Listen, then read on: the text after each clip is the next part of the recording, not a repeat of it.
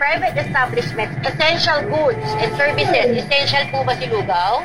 Po? Hindi. Kasi mabubuhay ang tao na walang lugaw. Ang essential, tubig, gatas, groceries. Pagkain po yun, ma'am. Hindi nga. Eh di sana lahat ng pagkain bukas. May hugot na malalim. May hugot na mababaw. May hugot na may kabuluhan. May hugot na patuloy na pinag-uusapan. Ano man ang iyong hugot, ilahad na yan sa Hugot Radio. Kasama si DJ Ron. This is Hugo Radio on FEBC Radio. Essential or non-essential? Kamusta ka, Hugs? Now, ano na yon? Another week na naman? And you're tuning again dito sa aning, uh, aning daloy, aning. Natuwa ako kay ate. Sa ating uh, bagong episode ng Hugot Radio, kamusta ka? Ha? Kamusta ang Holy Week? Nakapagpahinga ka ba? Nag-outing? Nag-swimming? Aba, talaga naman. Ako sana naman eh, ah, wala kayong dala pabalik ng bahay. Ha? Ah, above all, I hope na nakapagbigay ka na ng oras para alalahanin ang ultimate confession of love na walang makakapantay. At yun na yung ah, pagkamatay ni Jesus sa cross to pay for our sins and for my sins. Napaka-essential, no? Na kahit na sa pamamagitan lamang ng mga pag-aalala na kagaya nito ay naalala mo rin ang Panginoon. Speaking of essential, habang nag-scroll ako ng Facebook, Wednesday yata yun o Thursday, may nabasa ako na medyo napatawa ako ng konti. Konti lang.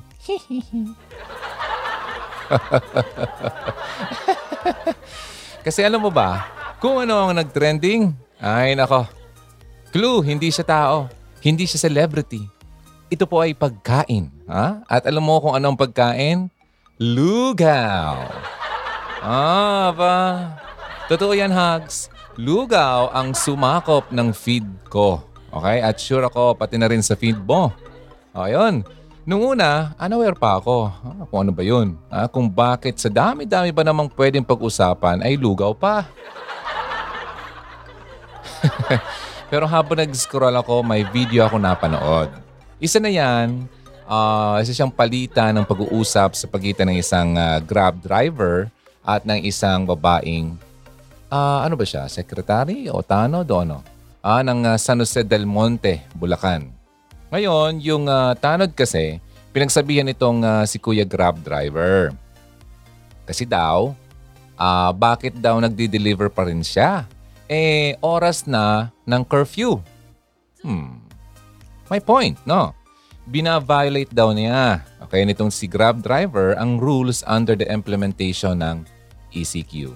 Medyo nakakatawa lang kasi may point naman talaga si kuya at ayaw lang i-acknowledge nitong si Ale, ni ate. Pero at the same time, dapat magbigay ng lesson din ito sa mga barangay na nandun yung mga officials na pag-aralang mabuti ang provisions under ECQ.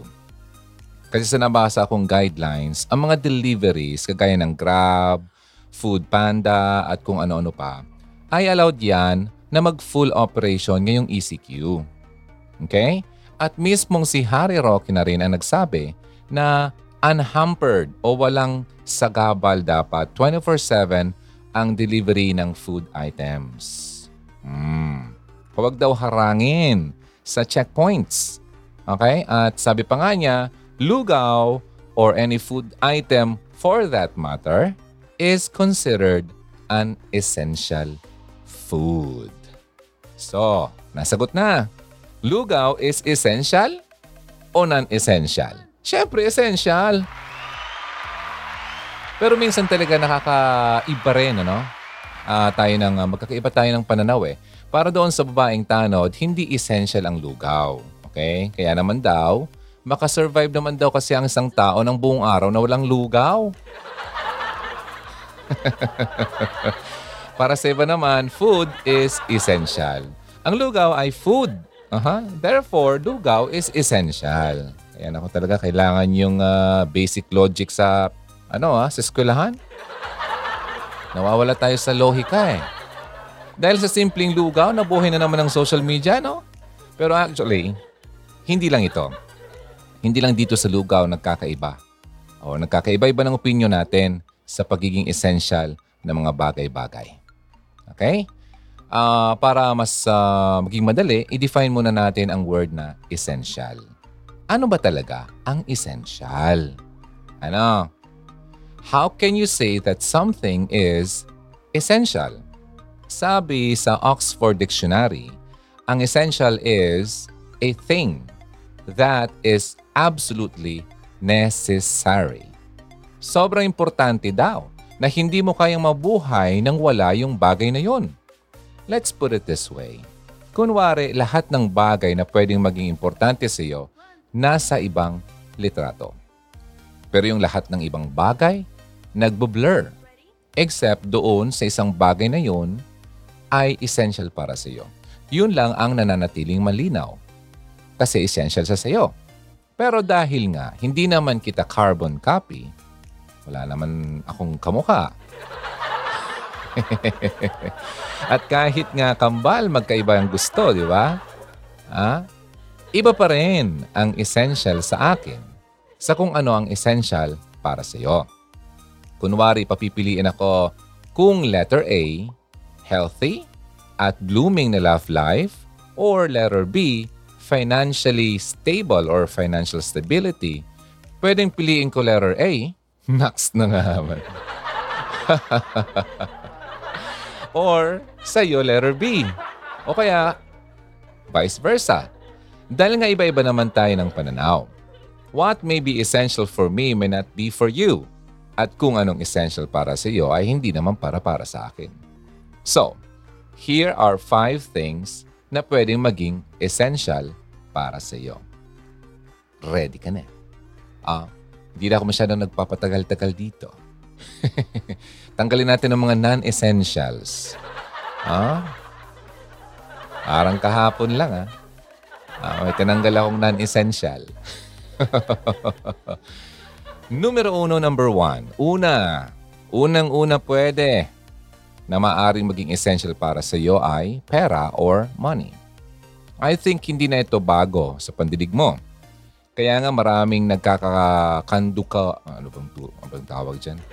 Nagkakakuba, yun, kuba-kuba sa pagtatrabaho. Sinasacrifice ang oras ng family o relationships dahil sa pera. Hmm, ikaw ba yon? Kapag essential sa iyo pera, ang thinking mo ay parang marami kang pera. Susunod na lang ang iba pang mga bagay. Kung mahirap ka, gusto mo maging sobrang mayaman. Kung mayaman ka naman, gusto mo maging mas mayaman pa. Never ending na habulan sa pera, no? Hindi ka rin naniniwala na money can't buy happiness. Sure, oo, hindi nabibiling happiness. Pero para sa iyo, nabibili mo ang mga bagay na nakakapagpasaya sa iyo through money. Hmm? Add to cart na yan. ha?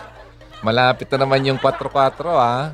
So technically, para sa iyo, money can still buy you your happiness. Okay, una yan. Pangalawa, success or good career. Actually, sa term na success ay magkaiba rin. Okay, magkaiba pa rin tayo. For some, ang success ay name-measure sa kung gaano kalaki ang bahay mo. Kung ilang zero ang nasa bank account mo. Ilan ba ang mga zeros ko? Puro na lang ata zero. eh. Or yung degree na tinapos mo. Sa iba related ang success at good career. Ano? Sa iba naman, their meaning of success is happiness. Kahit na ilang zero pa ang meron ka, kung hindi ka naman masaya, hindi ka kailanman magiging successful. Yon. Alin ka ba doon? Pangatlo, love life. Eto na. Nako, mag-tune out na sana tapos narinig yung word na love life. Biglang ah, hindi mo na lumabas. Katulad ko kayo talaga oh. Basta pagdating sa love life, eh, di bali nang walang masyadong pera, no? O hindi successful, basta mahanap ang L-O-M-L. O kaya, love of my life. Grabe na ito. Ang mindset ng mga ganitong tao, ang career, nandyan lang yan. Pero to be able to meet someone na makakasama mo habang buhay, hindi lahat nagkakaroon yan. Saka pwede ring sabay sila ng partner niya na mag-achieve ng mga bagay-bagay. Basta ang importante, may kasama siya sa pagtupad ng mga bagay na yun. Ito yung tipo ng tao na kung papipiliin mo between career or love life, love life syempre, paniguro na niya napipiliin niya. Ganon ka ba? Ay, nako talaga naman. Nako, pang-apat. Mukha yata matatapos kagad na tayo nito ah. Bilis ah. Kamusta ka, Hags? Anong ginagawa mo? Ah, kumakain ka ba? Sana naman ay uh, nakatunin ka habang, uh, nako, ini-enjoy mo yung mga bawat subo. Ah, pasalamatan mo yung nagluto niyan, ha? So, ito na nga, Hags, ha? Continue tayo. Pang, ano na? Apat. Pangapat, ang maaring uh, pwedeng essential sa iyo ay, hmm, ang ganda. Ha? Beauty. Kung ito rin ang essential sa iyo, naniniwala ka na beauty is power. Okay? Hindi na rin nakakapagtaka dito sa Pilipinas or kahit sa ibang bansa. Dagdag advantage talaga kapag maganda ka.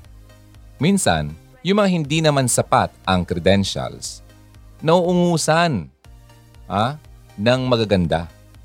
Para sa iba or baka para sa iyo, napaka-essential ng ganda na kahit gumastos ka ng libo-libo para sa pampaputi,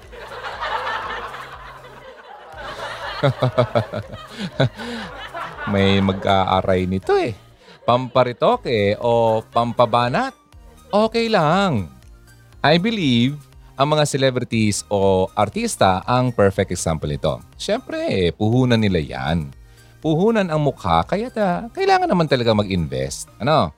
Mag-invest sila para maging maganda. Okay, yung iba naman na normal lang ang uh, buhay, yan ay yung uh, magpapa-facial, kahit pa maalanganin yung bulsa niya. Pipilitin talaga, ano? Para lang ma-maintain ang pagiging maganda. Kasi sa kanya, essential ang pagiging maganda. Ayon, ikaw ba? Essential ba sa iyo ang pagiging maganda mo?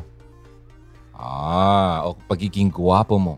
So, pasok ka ba o hindi? Ngayon, ito na yung panglima. Isa sa mga pwedeng maging essential sa iyo, para sa iyo, ay ang reputation sa social, social tuloy. Sa social media. yung iba, napaka-strict talaga sa kung anong ipopost nila. Piling-pili. Halimbawa sa Instagram. Dapat IG feed worthy. Worthy. Worthy. worthy. Pakinggan nga natin ang tamang uh, ano niyan. Pronunciation. Worthy. O, oh, di ba? Zhou Okay?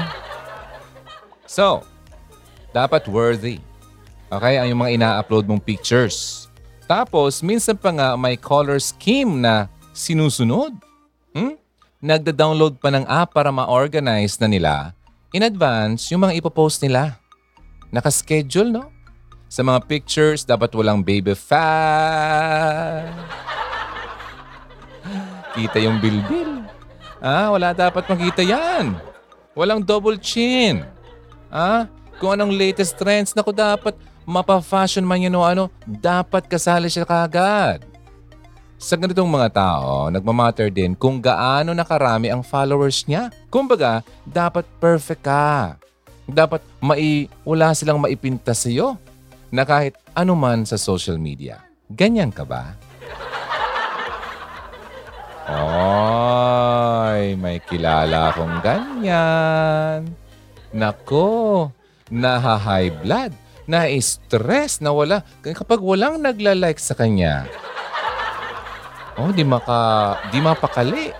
Refresh ng refresh ng kanyang page, yung feed niya, para makita, oh, kung ilan na ba nag-like, ilan ba nag-heart, ilan ba ng mga gano'n, ay pambihira.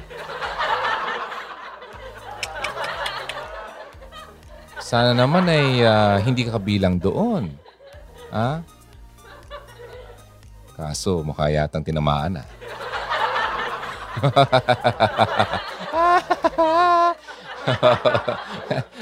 Sige na nga, move on na tayo. Okay, pang-anim. Pang-anim. Maging sobrang talino. Hmm, yan ang pwedeng maging essential sa'yo, no?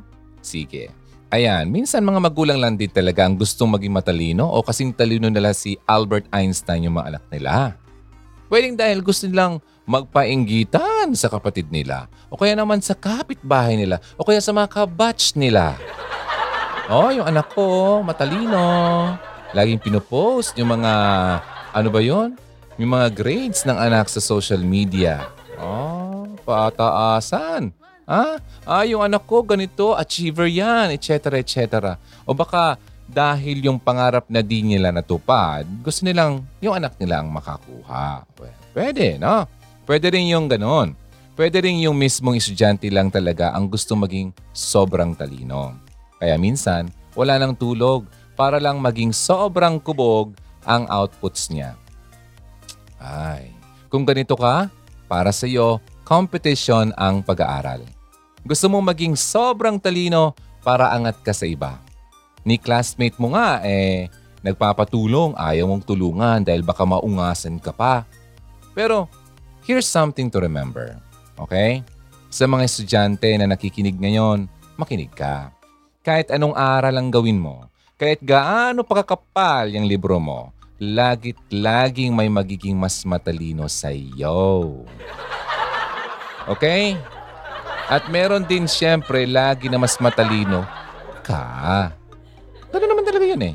Kaya nga kung lagi mong hahabulin ang pagiging best sa kahit sino at kung hindi mo matutunan kung paano maging humble, lagi kang madidisappoint. Dahil sa mundong ito, there will always be someone better than you.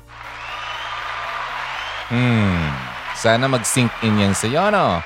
What you need to do is stop comparing yourself sa iba and focus on improving your weaknesses para yung weaknesses na yun ay maging good points mo na rin. Okay? Ah, good tayo, ha? ah, peace tayo, peace. Every time na lang makikinig ako dito sa DJ na to, every Sunday na lang, lagi ako nabubukulan. Ano ba naman to? Pero hurt so good ah. Oh, di ba? Nasasaktan ka pero parang feeling good pa rin ah. Kasi may natutunan ka. Ayun. So, check ko lang ulit. Sino mga kakarating lang? Late ka. Lagi tatandaan, alas 12 po tayo ng hapon na o tanghali dito sa Care 104.3 The Way FM. Okay? Sa Facebook feed, makikita mo yan at pwede kayong makinig sa radyo. Alright? Hugot Radio, kasama si Ronaldo. Dito lang yan. Lagi-lagi. Every Sunday. Wala namang ibang oras yan eh. Pwede naman yung mapakinggan yung mga old episodes natin or nakapost pala yan sa YouTube channel ng Hugot Radio. Okay? Now, lastly, tapos na? Hindi pa. Lastly lang dito sa list ng mga pwedeng maging essential sa iyo. Maari ang isa sa pwedeng maging essential sa iyo, essential siya ito. Ang bihira na ito yung aking jela eh. Nawawala eh. yung essential sa iyo ay yung possession. Hmm? Ano ba yung mga pinopossess mo yon? Kung mahilig kang mangolekta ng mga designer bags, oh, talaga naman. O kaya branded, branded, branded shoes. Ano nangyari sa dila ko ngayon? Branded. O isang kwartong puno ng anime pieces mo, ay, pasok ka dito. No, pasok ka rito. Or kung mahilig kang magkaroon ng collection ng kotse. Aba, mapa-sports man yan. Sports car o kaya luxury car. O, di ba? O kaya yung mga classic cars. Pasok ka rin dito. O, yan. Ibig sabihin, material possession ang iyong essential sa buhay. Ang medyo delikado lang rito, pwede maging sobrang adik ka na sa pagpaparami ng mga possessions na yan. To the point na mismong bahay mo na ay naisangla mo na. Ha? O kaya ilang loans na ang inapplyan mo sa bangko para lang makumpleto ang collection mo. Ano ba ang motive kung bakit ginagawa mo yan? Hmm? Ang downside lang yan, kung bibili ka ng ganyan, hindi mo naman afford, eh, wala ka na makain, pero gusto mo lang ipakita mayroon ka. Di ba? Yan ang pangit doon.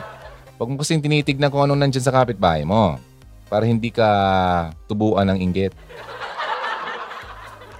Ha? Yung focus mo dyan lang sarili mo. Ah, improve yourself. Sabi ko kanina, yung weaknesses mo, yun ang i-improve mo. Okay? So, kasi maraming inggit ngayon eh. Ha? Umangat-angat ka lang, eh, iba lang tingin sa'yo.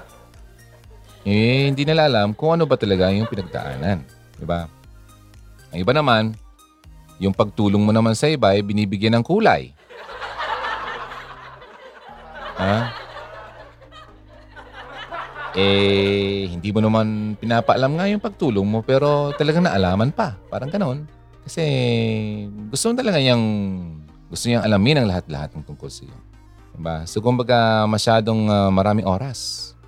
Maraming oras na sinusunog para lang uh, makuha ang isang information na gusto niya makuha. Diba?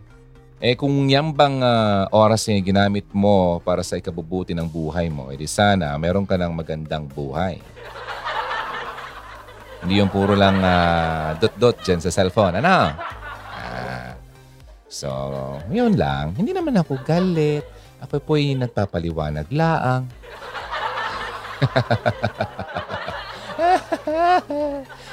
ah, minsan ay nagiging serious din eh. Okay? So, those are the only some of the essentials na pwede mong i-prioritize. O, di ba? Pwede, maaari. Marami pang ibang listahan yan eh.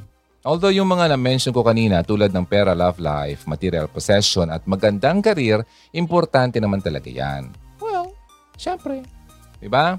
Kasi, ano yan eh, interconnected yan eh. Di ba? Nagkaroon ka ng pera dahil nagkaroon ka ng mag- magandang trabaho. Okay? Nagkaroon ka ng magandang trabaho. And nagkaroon ka ng yan, possession mo rin na pwedeng needs o needs mo. Or maaaring wants na pwedeng magamit mo sa iyong trabaho. At sa sobrang ganda na yung career at may pera ka na, naghahabol na yung mga pwedeng makipag-love life. Dati-rati, hindi ko pinapansin. Ano? Sino ba yan? Ha? Ano ba ipapakain yan sa akin? Magkakasakit lang ako sa kanya ng TV. Hmm? Wala akong kinabukasan sa kanya. Ay, talaga naman. Pero ngayon eh, uh, papansin na. Ay, talaga naman iba naman talaga pala ang habol ay. Pero may mga ibang bagay kasi na akala mo essential. Ito na tayo ha. Na hindi mo kakayanin mabuhay kung wala yon. Pero kung alisin naman sa'yo, kaya mo naman pala. Ha? Kagaya ng pagiging goals sa social media, pagkakaroon ng maraming followers, or pagiging mala Koreana sa puti. Eto na naman tayo, ang kaputian. Bakit lagi na lang nababanggit? Eh, yan kasi lagi ko nakikita eh. Oh, yung baga hindi mga uh, kaputian ay uh, pinapakita na eh, sinasabi na eh, ang papangit da eh. Ay hindi naman yun totoo eh. Eh wala naman yan sa kulay ng balat eh. Eh pambihira kaya nga nagkakaroon tayo ng mga Asian hate na yan eh. Oh, ay, hindi naman yan pwede. Oy, ba't ganyan ka na magsalita?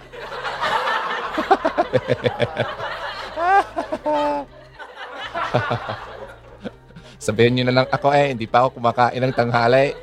Oh, oh sige. Ano na nga yun? Saan na nga ako? Nawala tuloy, ha? Oh, saan ba yun? Um, yun, yung kaputian.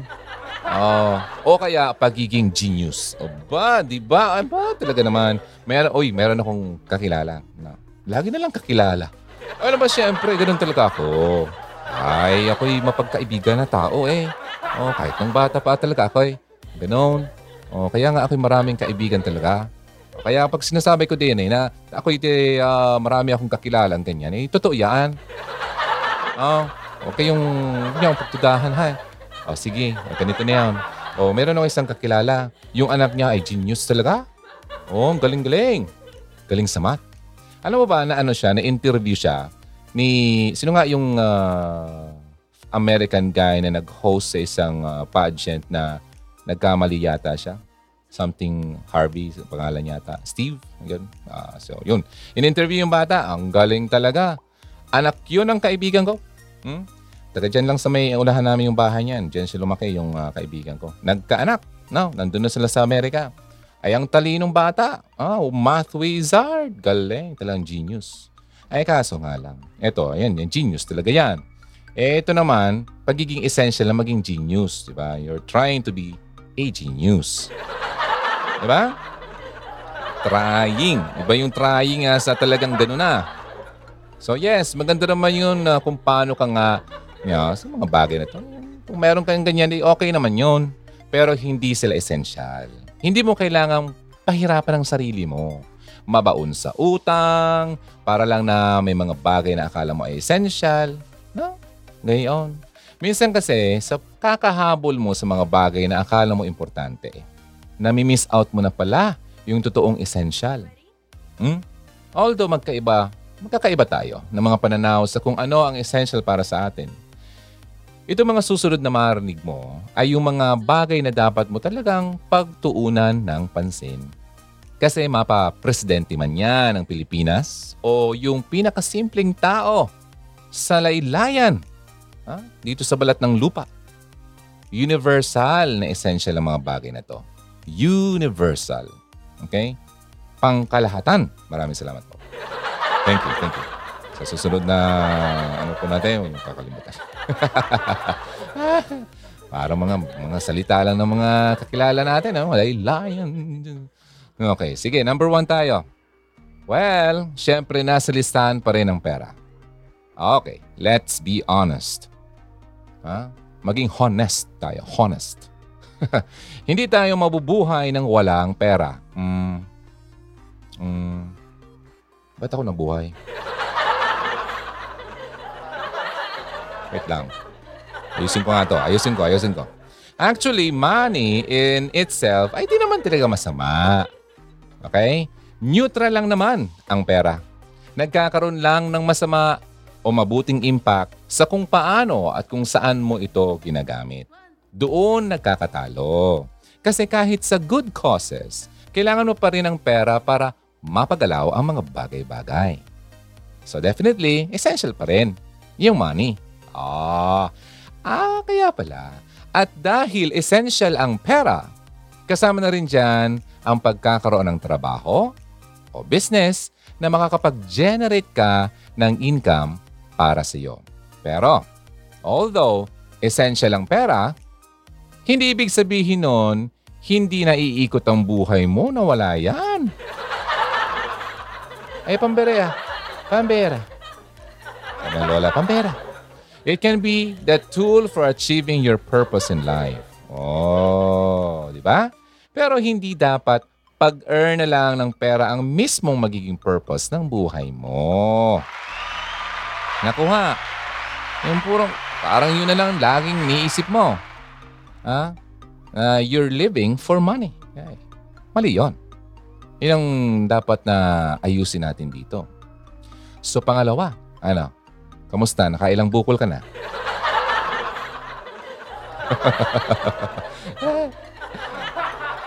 Sorry naman. Sorry na. Okay, number two. Next is, ito'y hindi nabanggit kanina. Ano yon? Health. Okay? Kalusugan. Okay? Kalusugan. Dati, tinitake for granted natin yan, di ba? Tinitake for granted lang yung mga tao eh. Aminin mo, kahit ikaw, hindi naman big deal sa iyong health eh. Ha? baka mas big deal pa sa'yo yung late night conversations mo ng iyong crush. Okay lang yan. ah, antukin ako. Basta kami ay nag, uh, nag-chat.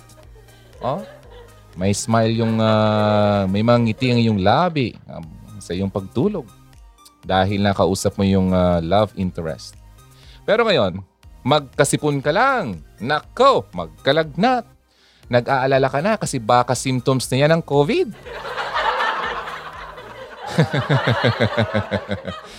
Ay, nako, kahit na inuubo nga eh, pinipigilan lang sarili. Huwag umubo sa labas eh. Kita rin.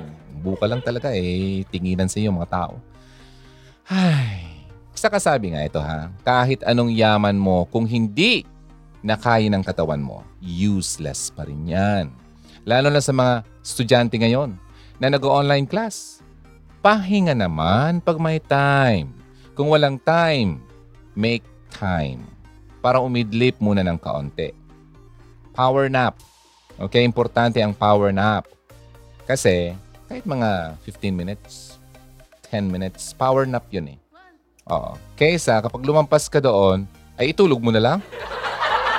Kasi kapag lumampas ka doon sa power nap time na yon, mas aantukin ka daw. Tuloy. So dapat maging strict ka sa power nap mo. Okay? Now, balance lang dapat. Kung walang time, maghanap ng time. Ang dami ko kasing narinig na nagkakasakit na dahil hindi na natutulog para gawin lang yung mga requirements sa school. Hmm. Pero ako'y nagtataka ngayon. Bakit kaya ganun? Ano? Nung nagpa-face-to-face ang mga anak, yung mga bata, parang hindi naman ganun kadami yung mga requirements nilang dapat gawin. Pero ngayon nag-online class na ay parang, nako, saan ka terba? Ano nangyari? Ay, parang hindi maubos-ubos. Kahit yung mga magulang ay nagreklamo na eh. Eh kasi naman, eh yung magulang gumagawa. Oh. Samantala yung mga anak ay nagtitiktak-tiktak dyan eh. ML-ML. Ay, mali na yun, nay, tay, ha? Hmm, ano kaya kung kayo na lang kaya mag-aral, ha? Eh, nangyayari kasi sa atin ngayon eh, ay nagpapataasan na eh. Oh, nagko-compete yung mga parents. Oh, pagandahan ng output ng kanilang mga anak. Eh, hindi naman yung anak ang gumawa. Malay. Ako, isang guro, alam ko kung anong gawa ng estudyante ko. Alam mo ba nung nagturo ako? Ganito. Nagpapasa ako ng isang uh, pinasulat ko, article. No? Kasi may binigay ako ng assignment, ganyan, gawa niyo ng output, ganyan. Okay, sige. Pagdating sa akin, ay ang kaganda ng mga grammar eh. Eh talagang pagkatindi-tindi eh. Oo, talaga yung mga highfalutin words. Ang lalim-lalim, hindi ko mahabol. Oh. So ang ginawa ko gano'n, ganito. Eh hinanap ko sa Google. Oh. ay tumugma. Ay copy-paste lang pala. Oh, kaya tama yung duda ko. Oh. Hindi nila gawa. So, mababa yung kanyang grade.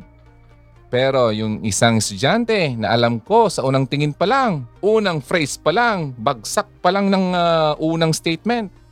Alam ko nang siya gumawa noon. Oo. Kasi kahit na medyo, medyo ay malayo-layo ang ah, pagkasalita eh, talagang pinilit. Oo. Talagang pinagkasya yung ah, kanyang ah, gustong sabihin doon sa sa kanyang grammar ay kinuha ko yung kanyang ano, yung gustong sabihin niya doon at tumugma naman, tumama naman doon sa hinihingi ko. Kahit na medyo eh, pagkalayo-layo ng kanyang ah, pagkasalita, eh, medyo kailangan ng mga konting, hindi nga konti eh. Oo. Pero nakuha niya. Yung sarili niya talagang salita ang ginamit. Diba? Eh di, mas mataas yung kanyang grade. Ang problema kasi ngayon, teachers, makinig naman kayo. Kung alam yung hindi yung gawa ng mga estudyante niyo, ay ipaalam niyo. Ah, kasi ang akala ng estudyante ay, nako, nakalusto ka, sir. Yes! Yes! Pwede naman pala ganito. Oh, Kaya pagdating sa bahay, ayun, pinapagawa na lang kay nanay, kay nanay, kay tatay. Hindi ko pabayaan. Ay, nako. Oh, anong nangyayari sa quality ng education natin ngayon? Eh, masyado kasing pinipilit eh. Hindi naman pwede eh. Ano? Sabi nga ni PRDD dati, naalala ko, ay maglaro na lang kayo. Oh, magtutok-tutok-tutok lang lang kayo mag-MLML. Oh. Habang wala pa tayong bakuna. Okay? Somehow, medyo tama, no? Kesa naman kung ipipilitin mo isang bagay na alam mo namang walang natutunan. Ako nakakapagsabi ako, hindi ko naman nila lahat ah. May mga estudyante talaga, mga, ma- mga magaling din sa pag-aaral. Mga masigasig. Ha? Mga, yung talagang di nila hinahayaan na wala silang matutunan. Pero, majority po eh. Oh, kita naman. Kita naman. Okay? So, yan dapat ang ayusin natin, ha? Huwag niyo pong kakalimutan. Ako'y uh, nag-apply po maging uh, sekretary ng edukasyon. eh, suggestion lang po yan. Okay? Kasi para naman po yan sa ating, uh, nga, sa kabutihan ng ating mga kabataan. Dahil ang mga kabataan ay ang pag-asa ng bayan. Ha? Kung ang pag-asa ng bayan natin ay hindi nating turuan ng tama ngayon at uh, itama ang mga maling ginagawa, ay malamang ang pupuntahan ng mga yan ay isang pagkakamaling malaki. Ah, tinuturuan natin ang mga estudyante natin na magdaya. Oh, paano yan? Bata pa lang marunong nang gumawa niyan. Ano kayo kapag lumakin na? Teach the child the way he should go. Oh, para daw paglaki niya, hindi niya ito makakalimutan. Ay, nako. Kulang tayo sa ano. Kulang tayo sa protina.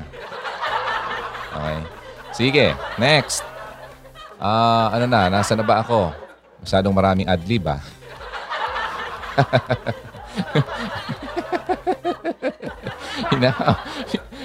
Ini-extend ko kasi yung oras ko eh. Kasi itong aking ah, resources dito eh medyo maikli yata. okay, pagpasensyahan nyo na muna ah. Pero sana naman ay uh, nakapagbigay po ako ng ah, entertainment and uh, information. Ah, di ba? So, nasa na ba tayo? Ah, ayun, ayun. Ito na, ito na, ito na. So, pangalawa yung kanina, ano, yung health. Ah. ngayon, di pa ako tapos down. Okay, mabuti naman kasi. Although mabuti naman na concerned ka sa grades mo. Yun nga sinasabi ko eh, di ba? Concerned ka. Kasi ayaw mong bumagsak. Hmm? Okay naman yun. Di ba? Pero sino naman ang makikinaban ng grades na yan? Kung hindi na okay ang katawan mo. Di ba? Oh, dapat balance lang. Kung di talaga maiwasan magpuyat, uminom ng mas maraming tubig. O yun, kanina, last time sinabi ko to eh. Ah, kapag sumasakit lagi ang utak mo, utak tuloy, ulo. Ah, ang ulo mo, kulang ka yata sa tubig. Dehydrated ka. Okay? 70% daw ng ah, laman ng ating ah, utak o ang brain ay tubig. Okay? Kaya kung laging nasakit ang iyong ulo, ay malamang kulang ka sa tubig, day. Sir. Ah, o kaya tandaan mo yan. So, uminom. Kumain ng tama. So, bottom line dito, yung grades niyan, pera, pwede mo pa yang magawa ng paraan. Pero kung health mo na ang pumalya, nako, mahirap na yan. Okay? Sa pangatlo, pangatlo, your relationships. Nako, nabuhay na naman yung mga nakikinig. Pagdating talaga dito ay talagang ay parang uh, kinukuryente ang mga tenga. Ah, sige. Hep-hep lang muna tayo ha. Hindi lang to yung romantic relationships ng magjowa, okay? This also includes familial relationships. Yung uh, relasyon na meron ka sa family mo, as well as yung friendships na nabuo mo sa iba. Speaking of friendship, alam mo, alam mo ba na hindi lang jowa ang dapat hindi pinapakawalan? Ganon din sa friends. Lalo na kapag nakahanap ka ng isa talagang good friend, ay nako, huwag mong pakawalan yan. Nurture your friendship. Kasi totoo yung uh, sinasabi na good friends are hard to find. Ganon din sa romantic relationships. Okay? Do your best also na i-nurture yung kung anong meron kayo. But also, dapat alam mo rin kung kailan hindi na nakakabuti sa iyo si girl o si boy. Importante kasi talaga ang relationships. Platonic man or romantic. Hmm? Napaisip, ano pang platonic? Ano yung plato? Hanapin mo na lang para ma-challenge naman kita. Okay, anong meaning niyan. Dahil nga, social beings tayo. Kahit yung mga introvert, okay, introvert na tao o yung mas gustong mapag-isa, there are also times na gusto rin nilang magkaroon ng company. Dahil nga, no man is an island. Okay? Kaya huwag mong hayaang masira ang mga relasyon meron ka dahil sa insecurities or kaya sa unsettled issues mo doon sa tao. Ayan. Ha, nakatatlo na tayo. O, sige. May natutunan ka naman ba? Malapit na tayo matapos.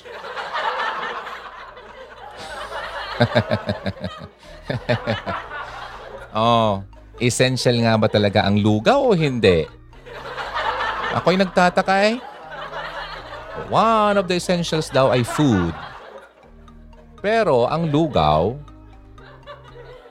ano bang lugaw? Siguro ang lugaw hindi food. Baka ano yan, yung pang facial, ano? Nilalagay yata yan sa muka. Kapag mainit-init pa, ano, nakakaganda ng skin. Malamang! Baka. Kaya hindi siya essential dun kay ate, no? Malamang. Pwede, pwede. Okay. Ma, ma, ma-testing nga yung mamaya. Uh, lugaw is for facial. It's a, ano tawag dito? Pampabata. Eto na, pang-apat tayo. Pang-apat tayo, hugs, Karyans. Pang-apat, your purpose in life. Oy, maganda to. Mo bang mayroon tayong content about kung paano mahanap ang iyong purpose? Kung ano ba yung purpose mo sa buhay? May nabasa ako. Ang sabi, there are two reasons kung bakit ka nabuhay sa mundong ito. Una, dahil may purpose ka. At pangalawa, para malaman mo kung ano yung purpose na yon. Ah, ganun talaga pala. Kaya pala ako nabuhay para alamin kung anong purpose ko. Oh, may mga kakilala ko na ang successful na niya. Mayaman. Pero sila rin mismo nagsabi na parang may kulang pa rin. Ha? Anong kulang sa kanila? Eh, nandun na nga lahat eh. Ang yaman-yaman na eh. Kahit anong isipin nilang bilhin, pwede na nang bilhin. Ora mismo. Ngayon na ngayon. Add to cart agad. Oh, yun na nga.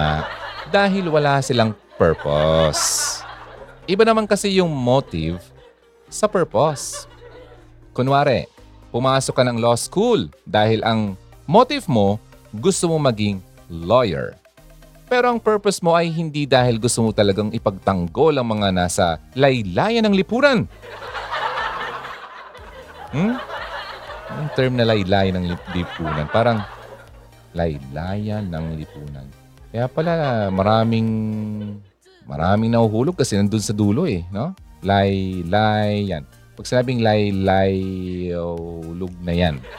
Ang ganun eh. Nakakalimutan eh. Laylayan ng lipunan. Ang purpose mo lang ay dahil gusto mong ma-please yung mga magulang mo. Ay, kaya naman pala eh. Or para kumita ng malaki. Di ba? Ah, may kilala naman akong ganyan.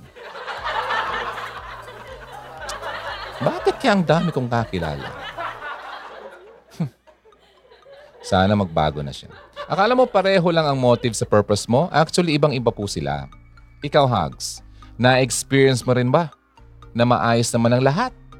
Kung estudyante ka, okay naman ang grades mo. Kung working ka, sapat naman yung sinusweldo mo. Pero minsan, mapapos ka na lang, no? At tatanungin mo sarili mo, ano bang ginagawa ko? Anong ginagawa mo? ginagawa mo? well, meron ka naman talagang ginagawa. Pero walang particular na gawain na nagbibigay ng fulfillment sa iyo. Yung kahit pagod ka na, pagod ka na pero masaya ka. Masaya ka kasi alam mo, yung mga gusto mo at nagagawa mo talaga yung purpose mo sa buhay. Okay, noon pala yon. Kaya naalala ko yung sabi ni, ah, ano eh, ni Sarah Geronimo eh. One time, nung nag-concert siguro siya yun eh, parang may nasabi siya. Ito yung eksaktong sinabi niya eh, na naalala ko. Hindi love life, hindi success sa trabaho, hindi pera ang makakapagbuo sa'yo, kundi relasyon mo talaga sa Panginoong Diyos. Well, I agree naman talaga dyan. Ah, kaya nga, gustong gusto ko to si Sarah eh. Di bali nang hindi ka maging mayaman. Alam mo ba na nakaharap ko na yun si Sarah? Pinaupo ko pa nga, hindi ko nakilala. Ay, pambihirang mata ko to. Ma'am, upo ko na po. Oo, hintayin na lang po sana. Ganyan. Abay, umupo naman yung dalaga. Oo, may kasamang ah, dalawang lalaki. Ay, yung pala yung tatay at yung bodyguard. Eh, iba kasi ang aking imagination sa kanya. Oh, nung nasa harap ko na ay parang, ay kagandahan niya eh. Eh kasi parang batang-bata talaga. Oo. Hindi, iba talaga eh. Iba talaga yung mukha niya sa screen ta sa personal eh. Oo, mas mukha siyang bata sa personal. Kaya hindi ko na hindi ko talaga na ano eh. No? Wala eh. Na, na- ano ako eh. Na, hindi naman ako na-starstruck. Na-starstruck ako nung wala na. Kasi sinabihan ako, ano mo ba Ron? Sino yung pinaupo mo kanina? Kilala mo? Sabi ko, hindi. Eh, si Sarah Geronimo yun. Ha? Eh, Sarah Geronimo yun. Eh, pambira. Hindi man ako nakapagpa-selfie. Ah, so yun na nga. Yun ang sinabi niya. Di bali nang hindi ka maging mayaman. Hindi ka maputi. Ay, na naman. Eh, ako naman. Bakit naman kasi yung mga word na puti-puti lagi nandito sa content ng DJ Ron? Ako'y laging tinatamaan. Oh? Hindi ganun kaganda ang karir mo. Pero kung meron kang relationship kay Lord, ay talaga naman, mas mayaman ka pa sa kahit na sinong bilyonaryo sa buong mundo. Iba ang peace na naibibigay ng relationship kay Lord. Assured ka na kahit na sa mga oras na parang tinalikuran ka na ng mundo, inaway ka na, iniwan ka na, di ba? May isang nagmamahal na laging nag-reach out sa iyo. At kahit ka pabayaan, isang pagmamahal na kahit ilang beses ka man tumalikod, sasalubungin ka pa rin ng mainit na yakap. Pagmamahal na kahit kaya niyang tumawag ng libo-libong anghel para iligtas siya, ay hindi niya ginawa dahil gusto niya talaga na akuin ang parusa na dapat na ikaw ang nakakaranas. Alam mo ba kung ano ang mas nakakatouch? Ginawa niya lahat ng yon as if ikaw lang ang nag-iisang tao sa mundo. Kahit na walang assurance na mamahalin mo siya pabalik, ginawa pa rin niya dahil mahal ka ng Panginoon. And He is waiting for you na mahalin din siya pabalik at magkaroon ng personal relationship sa Kanya. So paano magkaroon ng relationship kay Jesus? ABC lang kapatid. Hugs. Kyrians. Letter A, admit that you are a sinner. Letter B, believe that Jesus died on the cross for your sins. Letter C, confess that Jesus is Lord. At kapag nagawa mo yan, welcome to the kingdom of God. Isa ka ng anak ng Diyos. At nasa iyo na ang pinaka-essential sa lahat ng pwedeng maging essential. At yan ay ang relasyon sa ating Panginoong Jesus. So Hugs, alam mo na kung ano ba talaga ang pinaka-essential sa buhay natin. Huwag mo rin kakalimutan ha, ha? ikaw ay pinatawad sa iyong mga pagkakasala. Kaya marunong ka rin dapat magpatawad ng iba. Kaya, yung kaninang pinarinig ko sa inyo na nagsasabi na hindi pwede ang lugaw kasi non-essential yan sa kanya. Ngayon may sasabihin siya sa iyo. uh, trending ng tungkol sa issue ng lugaw. Doon Po, doon po sa aming ah, Harmony Hills Subdivision. Ako po ay ah, naririto upang ah, makapagbigay po ng ah, pahayag, paliwanag. Narito po sila. Magandang araw po. Ako po si Pes Raimundo, uh, kawani ng barangay, nakatalaga bilang VAUC Desk Officer. na humihingi po ng paumanhin sa nangyaring viral noong nakaraang araw tungkol po doon sa lugaw sa may Harmony Hills. Sa iyo Marvin, sa kung may na- na-offend, ako, ah, na-offend ka doon sa aking nabanggit, ako ay humihingi ng paumanhin. Lalo na din, kasama na rin po doon yung may-ari ng establishment and dun sa mga grab drivers. Muli Marvin, ah humihingi ako ng paumanhin sa'yo. Tsaka po din sa mga netizens, ah, alam kong naapektuhan kayo doon sa aking nabanggit.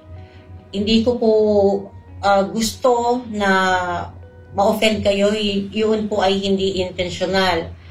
Dahil po late na po ng madaling araw yon napagod din po siguro ako, nagkamali po ako ng pagpili ng, ng salita na hindi po na ah, akma doon sa aking pinapaliwanag kay Marvin.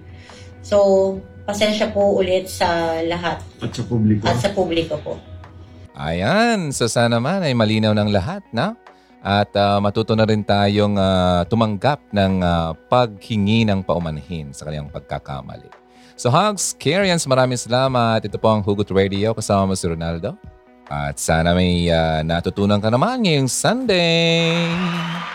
Kita-kita ulit tayo next Sunday, okay? 12 noon hanggang alauna ng hapon dito lang sa Kier 104.3, The Way FM. Ako po si Ronaldo. Always believe in love and keep the flame burning. Bye for now. Ingat ka. See ya. Halina't makihugot na.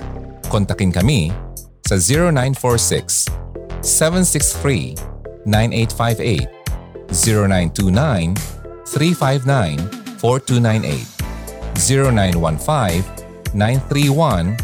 0917-931-7184. Kung nais mong magkapag-ugnayan kay DJ Ron, maaari mo siyang bisitahin sa kanyang YouTube channel sa Hugot Radio.